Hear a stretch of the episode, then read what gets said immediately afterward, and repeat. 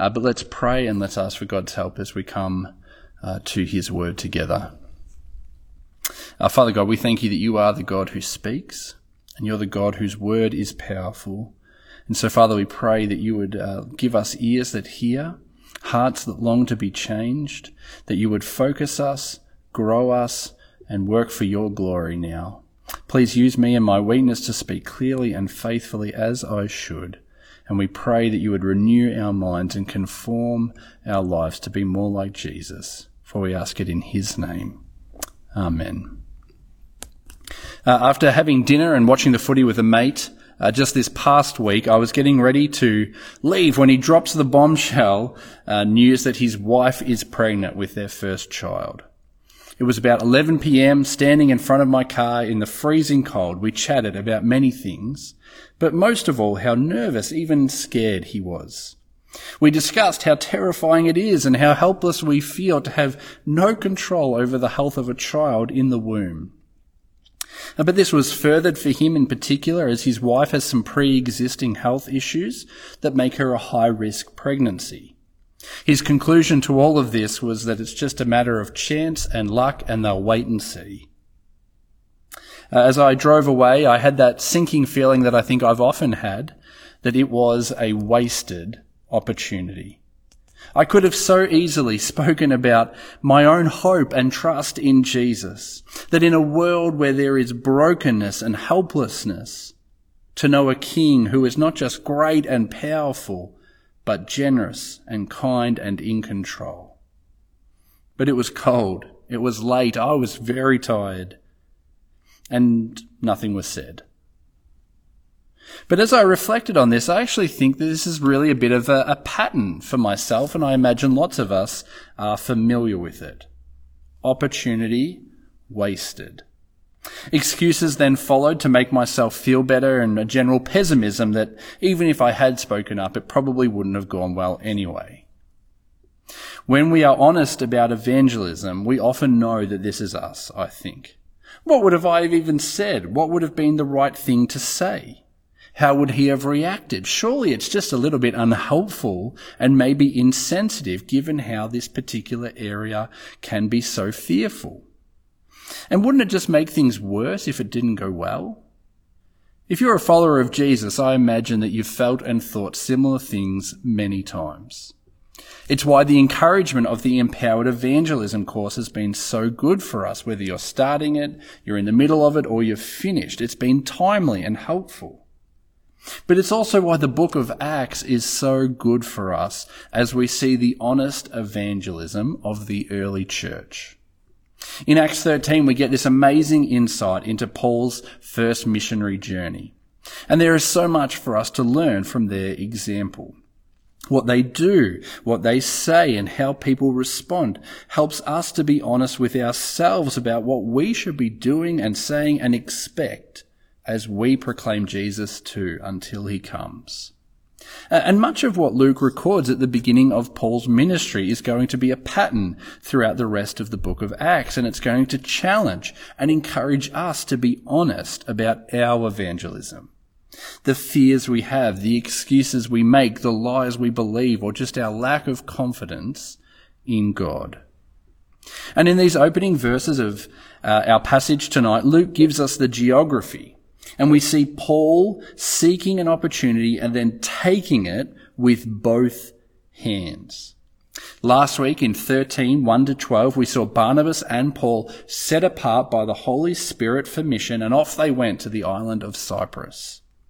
Now in verse 13, they leave the island from Paphos, sailing to Perga, which is in modern day Turkey. And things get off to a somewhat shaky start. We see here in verse 13 that John Mark leaves them to return to Jerusalem. But we're given no details about why, just that he left. And there's going to be a very big conflict at the end of chapter 15 when they reunite in Jerusalem, and Paul describes this departure as a desertion. And although we don't know the details, it's not a good start as the team is cut by a third but they continue on their way in verse 14. From Perga, they go to Pisidian Antioch. And it's called this to distinguish it from Syrian Antioch, where they were back in chapter 11. And so they make the 160 kilometer journey northeast across the mountains. And as they arrive in Antioch, they go straight to the synagogue. Verse 14. On the Sabbath, they entered the synagogue and sat down. After the reading from the law and the prophets, the leaders of the synagogue sent word to them saying, Brothers, if you have a word of exhortation for the people, please speak.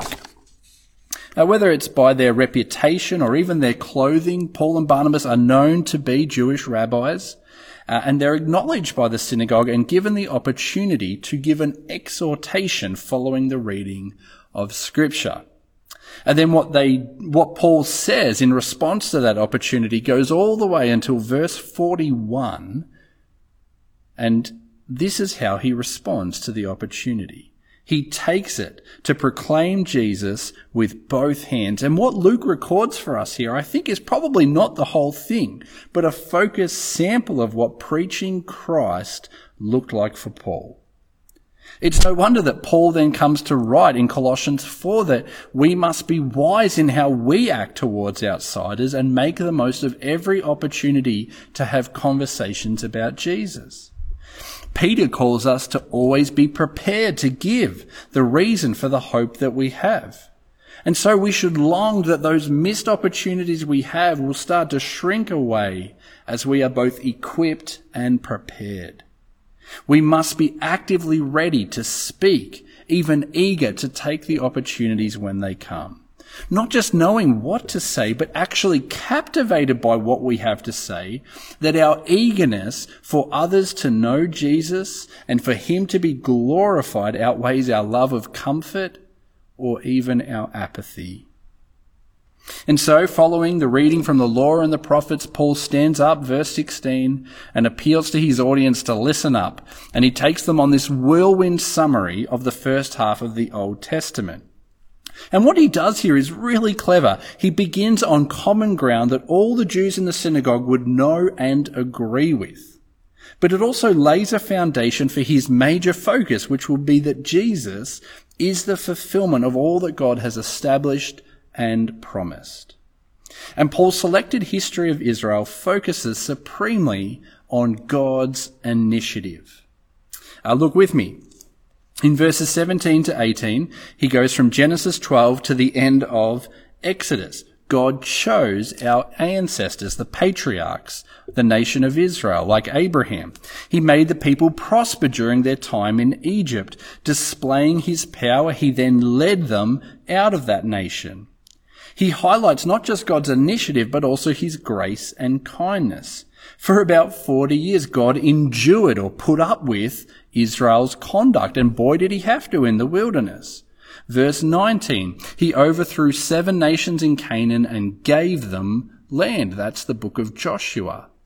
In verse 20, God gives them judges and the prophet Samuel. In verse 21, he then gives them King Saul as they ask. And then God makes David king in verse 22, a man after God's own heart. And he seems particularly keen to get to David as so much of the Old Testament, uh, the Old Testament's expectations for a Messiah and King who would save center on him. And we are to expect at this point in the synagogue lots of nodding. You know, that kind of good Presbyterian grunt of affirmation as Paul runs through their shared history. But then in verse 23, he comes to the main point that the Old Testament survey has been leading to. God's initiative and provision is seen primarily in Jesus. Verse 23. From this man's descendants, God has brought to Israel the Savior Jesus as he promised. History points to Jesus, but history is, but Jesus is the event of history. And Paul gives them the historical background and context for this claim. He begins with John the Baptist in verses 24 and 25, who prepared the way for Jesus' coming. And then notice verse 26. He appeals to them again to really pay attention and to see the logical flow of God's actions. God has a history of saving and providing for his people, and Jesus is not only the continuation of that reality, he is the main event. And although he could have spoken of Jesus' teaching and miracles, he just goes straight to his death and resurrection. And if we can learn anything from Paul's uh, sermon in this passage, it's that our evangelism needs to get to and center on Jesus. Read with me verse 26. Fellow children of Abraham and you God-fearing Gentiles, it is to us that the message of salvation has been sent. For the people of Jerusalem and their rulers did not recognize Jesus, yet in condemning him they fulfilled the words of the prophets that are read every Sabbath. Though they found no proper ground for a death sentence, they asked Pilate to have him executed. When they had carried out all that was written about him, they took him down from the cross and laid him in a tomb. But God raised him from the dead, and for many days he was seen by those who had travelled with him from Galilee to Jerusalem. They are now his witnesses to our people. Notice how Paul beautifully weaves together history and theology, story and meaning. The people of Jerusalem rejected Jesus, crucified the one they'd found to be innocent. Yet verse 29, they carried out all that was written about him. And Paul takes them to the cross and to the resurrection. He's rejected by man, but vindicated, vindicated by God who raised him from the dead, which was both seen, witnessed by many. Christ crucified is the heart of what Paul wants them to get. And notice the whole structure of the sermon leads to this.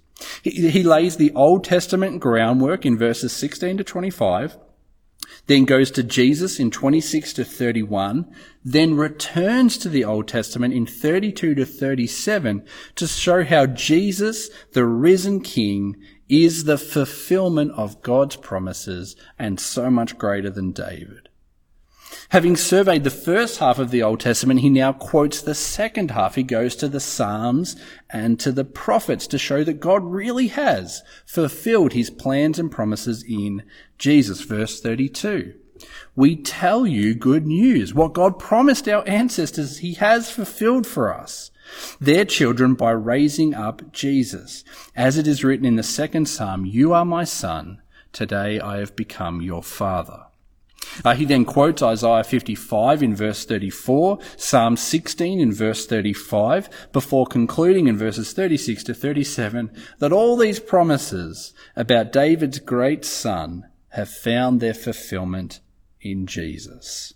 It's all about him. But what does that teach us about evangelism? How often have you found yourself in a Jewish synagogue and being asked to give an exhortation? And surely any form of kind of Old Testament survey that we might share would just leave people lost and confused. And there is a sense, I think, in which that might be true. In fact, one of the great things we see in Acts is how Peter or Paul can actually adapt or change their message for their audience. Uh, when speaking to the non-Jews in Athens in Acts 17, Paul is very different in his content and approach. And while many we speak with might not know the Old Testament, that is certainly not an excuse for us not to know it or to be able to show how Jesus really is the fulfillment of God's promises. And so can you. All of God's promises find their yes in Jesus. And so do you read, know, value the Old Testament so that you could show how it points to Jesus?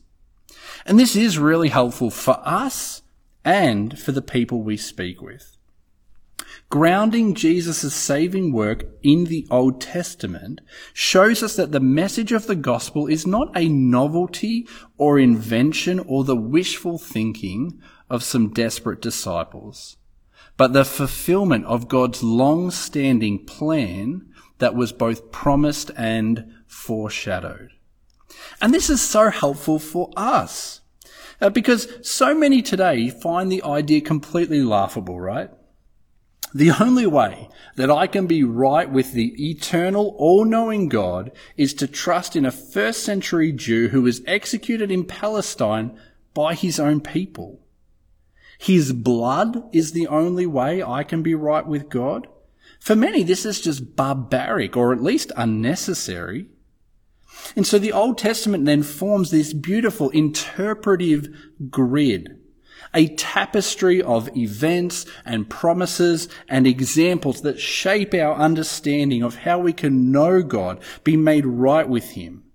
Concepts of atonement and forgiveness, priest and sacrifice, holiness, cleansing. They all come together through the Old Testament as God promised and then find their fulfillment in Jesus.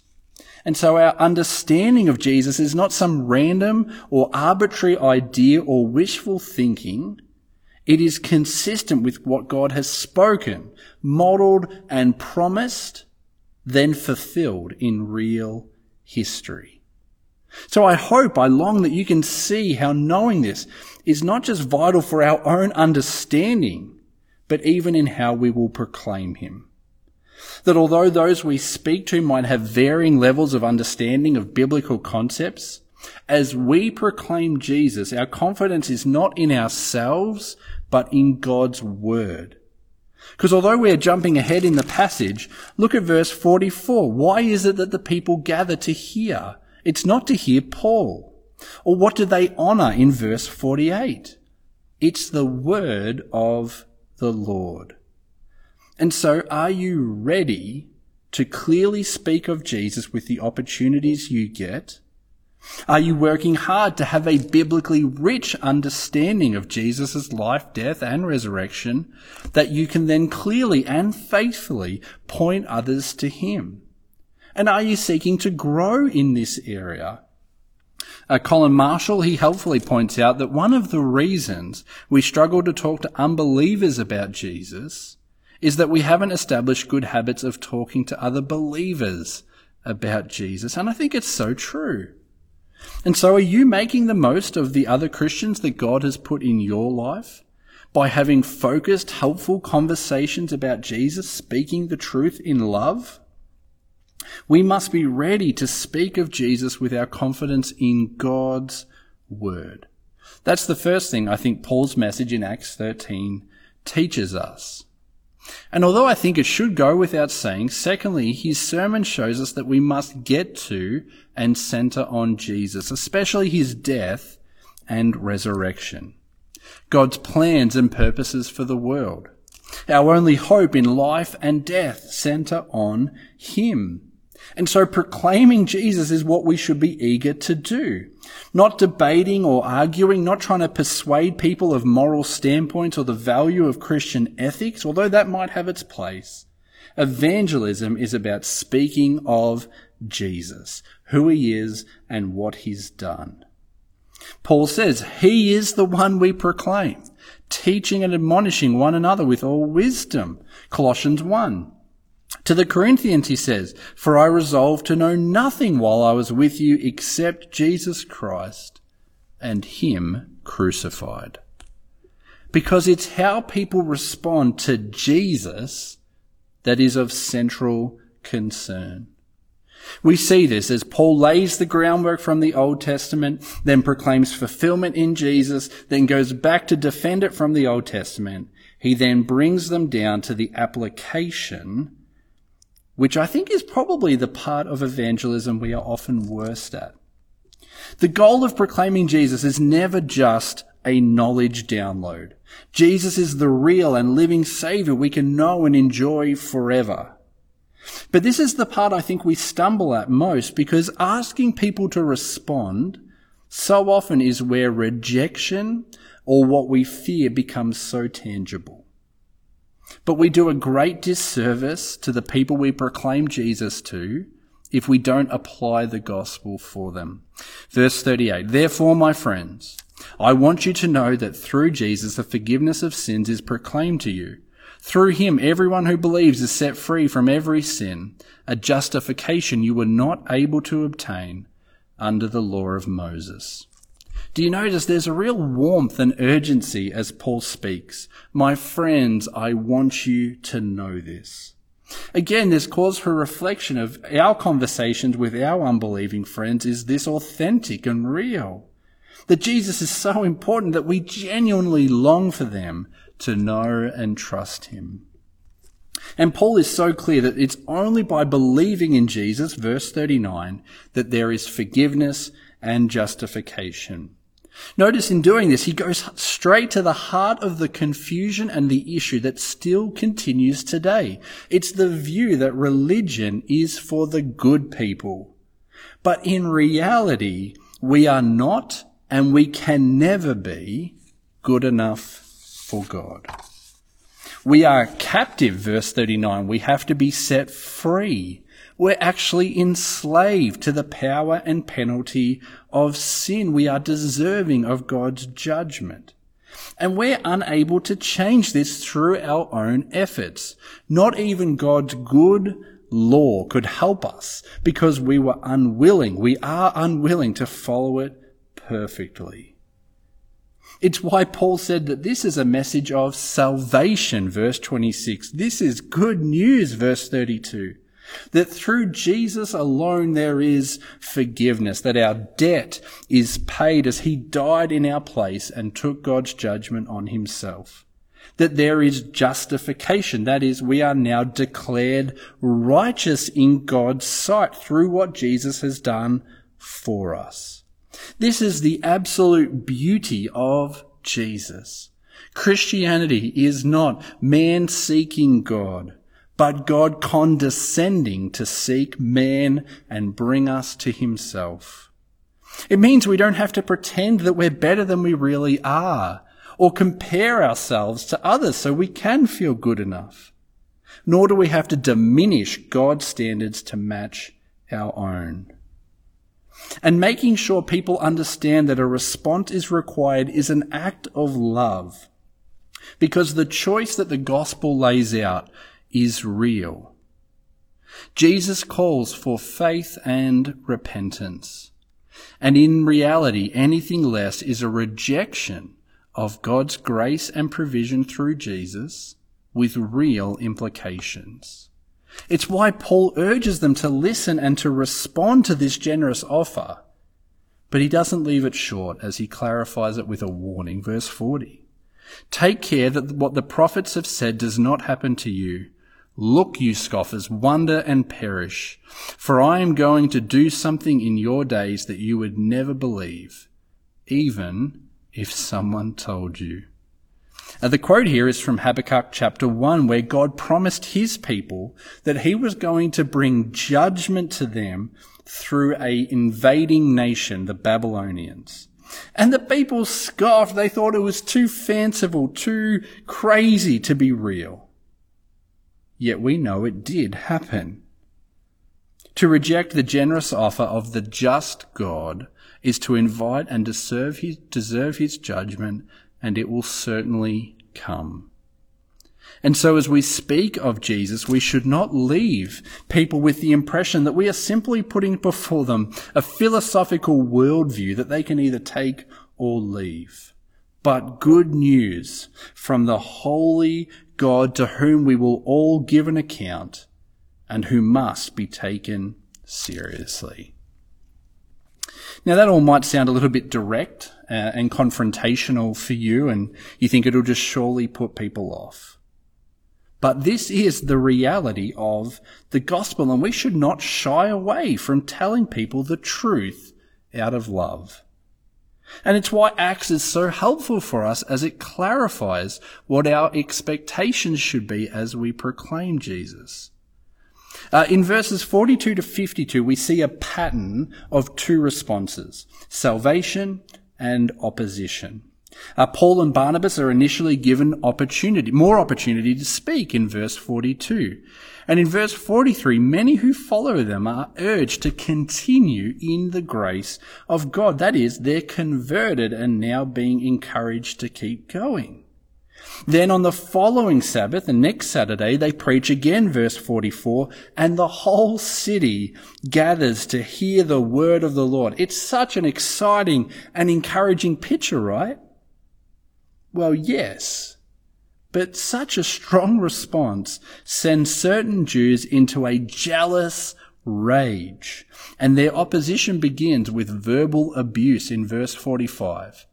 But it steps up from there. Verse 50. The opposition then turns political as the Jewish leaders get some women of high standing to influence the people and stir up persecution, which then leads to a physical persecution as they are driven out of the region. We need to have right expectations that sometimes proclaiming Jesus honestly and clearly will be costly. We need to honestly reflect on this because so often I think we hold off speaking about Jesus until we're sure it will go well. Yet Paul says in 2 Corinthians 2, For we are to God the pleasing aroma of Christ among those who are being saved and those who are perishing. To the one, we are the aroma of Christ that brings death, to the other, an aroma that brings life. We must expect this. God has promised that we will see both salvation and opposition. Now, this doesn't make the cost easier. Uh, being shamed, insulted, and mocked is never fun. Uh, not to mention the change in relationship or loss of friendship we might have to endure because we speak up. But right expectations remind us that silence isn't loving but especially right expectations protect us from the lies we tell ourselves. How often do we hold off speaking until we're sure it's not going to be too awkward or we're sure it's going to go well? Or even persuade ourselves that it's more loving not to speak. And maintaining connection is better, as ultimately it's going to be our friendship that wins them to Jesus, not our words. But the biggest lie that wanting to have a cost free evangelism is that it puts all the focus on us. If I can just get the words right at the right time, I'm sure it'll go well. But it's God who saves, not us. And more than that, Acts clearly shows us that opposition to the gospel is never actually an issue for God to keep saving people. In fact, the gospel flourishes in the midst of persecution and opposition. Uh, as the, the Jews heap their verbal abuse at Paul and Barnabas, they reply to them boldly. Verse 46. We had to speak to you the word of God first. Since you rejected and do not consider yourselves worthy of eternal life, we now turn to the Gentiles. Uh, that God chose Israel as his covenant people and promise them a savior and messiah remains a foundational truth of the gospel. Paul says he had to speak the word of God to them first. And now by turning to the Gentiles, he doesn't mean that he is abandoning the Jews altogether or that he's going to create groups of converted Jews and converted Gentiles. In the very next chapter, as Paul goes to Iconium, uh, he heads straight to the synagogue in verse one, and the church is always made up of Jew and Gentile. And so evangelism must continue to have a priority of Jews for us as Christians. But Paul is being clear that their rejection of the gospel will not hinder its spread as they now turn their attention to the Gentiles, and the rest of the book of Acts is going to focus on this mission. And Paul shows us that as he turns to the Gentiles, it's not an afterthought or plan B. In verse 47, he quotes Isaiah 49. He says, This is the, what the Lord has commanded us. I have made you a light for the Gentiles, that you may bring salvation to the ends of the earth. Now, in the context of Isaiah, God is promising that his servant will be the light to the Gentiles. And you should have a footnote in your English Bible telling you that the you in the quote is singular. It's talking about one person. And Luke 2 tells us that Jesus fulfills this promise. He is the light to the Gentiles that will bring salvation to the ends of the earth. But by quoting this verse, Paul is saying that his evangelism is sharing in the shining of that light to the Gentiles as he proclaims Jesus. God has promised that Christ will bring salvation to the ends of the earth, having a people from every tribe and tongue and nation. And he does this through the gospel, both through Paul and still through us. This is made so clear for us by the response in verse 48. When the Gentiles heard this, they were glad and honored the word of the Lord, and all who were appointed to, for eternal life believed. Christ is proclaimed. Yes, there's opposition, but God saves and brings people to himself. He is in complete control. He's chosen people before the creation of the world and then uses the gospel to open their eyes and give them eternal life. And so knowing that God is sovereign over salvation means not only that we can, but that we must persevere. We see this in verse 51. As the persecution has increased to the point where they're driven out of the region, they shake the dust of their feet as a warning to those who have rejected the gospel. Then they move on to another town. So they warn people in love, then they keep going and are even joyful. Verse 52. And the disciples were filled with joy and with the Holy Spirit. I think verse 52 is a bit of a tragic irony. Uh, the disciples are filled with joy as they face opposition, but also see God save people. Yet how often do we think we are preserving our joy as Christians by not speaking? Joy does not come to us as we cling to our comfort and avoid anything difficult, but as we throw ourselves into God's service and see his faithfulness.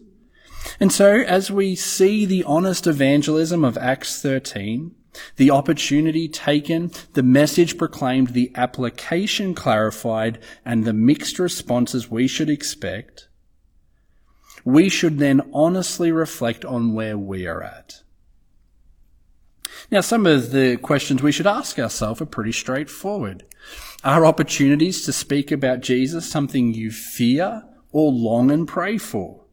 Are you deepening your understanding of the Bible so you can speak clearly and faithfully from God's Word? Are you working on this by having gospel conversations with other Christians? It's why sharing our testimony or asking to hear others is so helpful for us. Are you clear on the implications of the gospel so that you will take them seriously and speak to people? And do you have right expectations? Acts wants us to be realistic about the mixed response. We'll see. Yet how often, how often do we only focus on one of them? Opposition and cost, and then let it be the reason we are silent. Uh, I heard the story recently of a guy named Ben. He worked in an office in the city and he longed to share Jesus with his colleagues, uh, but he was terrified at the thought of it and he was not good with his words.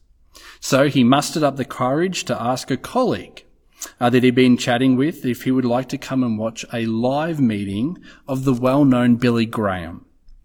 Uh, to his great surprise, he said yes, uh, and he came to Ben's house to watch it.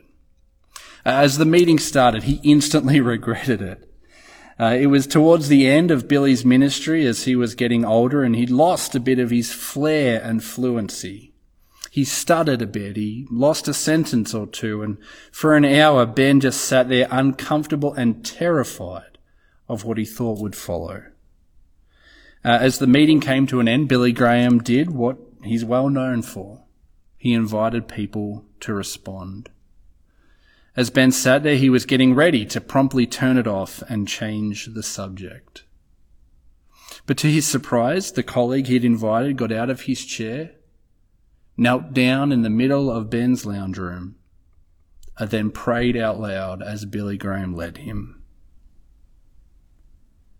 I think it's so confronting how easily we let our fears and insecurities, what we hear or see in our culture, shape or even suffocate our view of the gospel and God's ability to save or even use us. So let's let Acts 13 refresh, challenge, and recalibrate us. Take the opportunity to honestly reflect. Are you ready and willing to speak? And if not, why? Is it distorted loves like comfort or your reputation? Is it a fear of others or just a lack of love? Honestly reflect and pray. Ask God to rebuke, change and grow you. To give you, to give you a bigger view of eternity, salvation, judgment, and his ability to use you with the opportunities he's given you in the place he's put you in. Pray that you'd see the gospel rightly and joyfully proclaim it. That you'd be able to say with Paul, I am not ashamed of the gospel, because it is the power of God that brings salvation to everyone who believes, first to the Jew, then to the Gentile. Let's pray. Father, we do thank you for the gospel that saves. We thank you that it saved us. And we pray now that you'd work powerfully by your Holy Spirit to encourage and grow us, to rebuke and change us. Father, please give us a love for the lost and a confidence in your word. And we ask that in your great kindness you might save many and that you might work through us to that end for your glory. For we ask it in Jesus' name. Amen.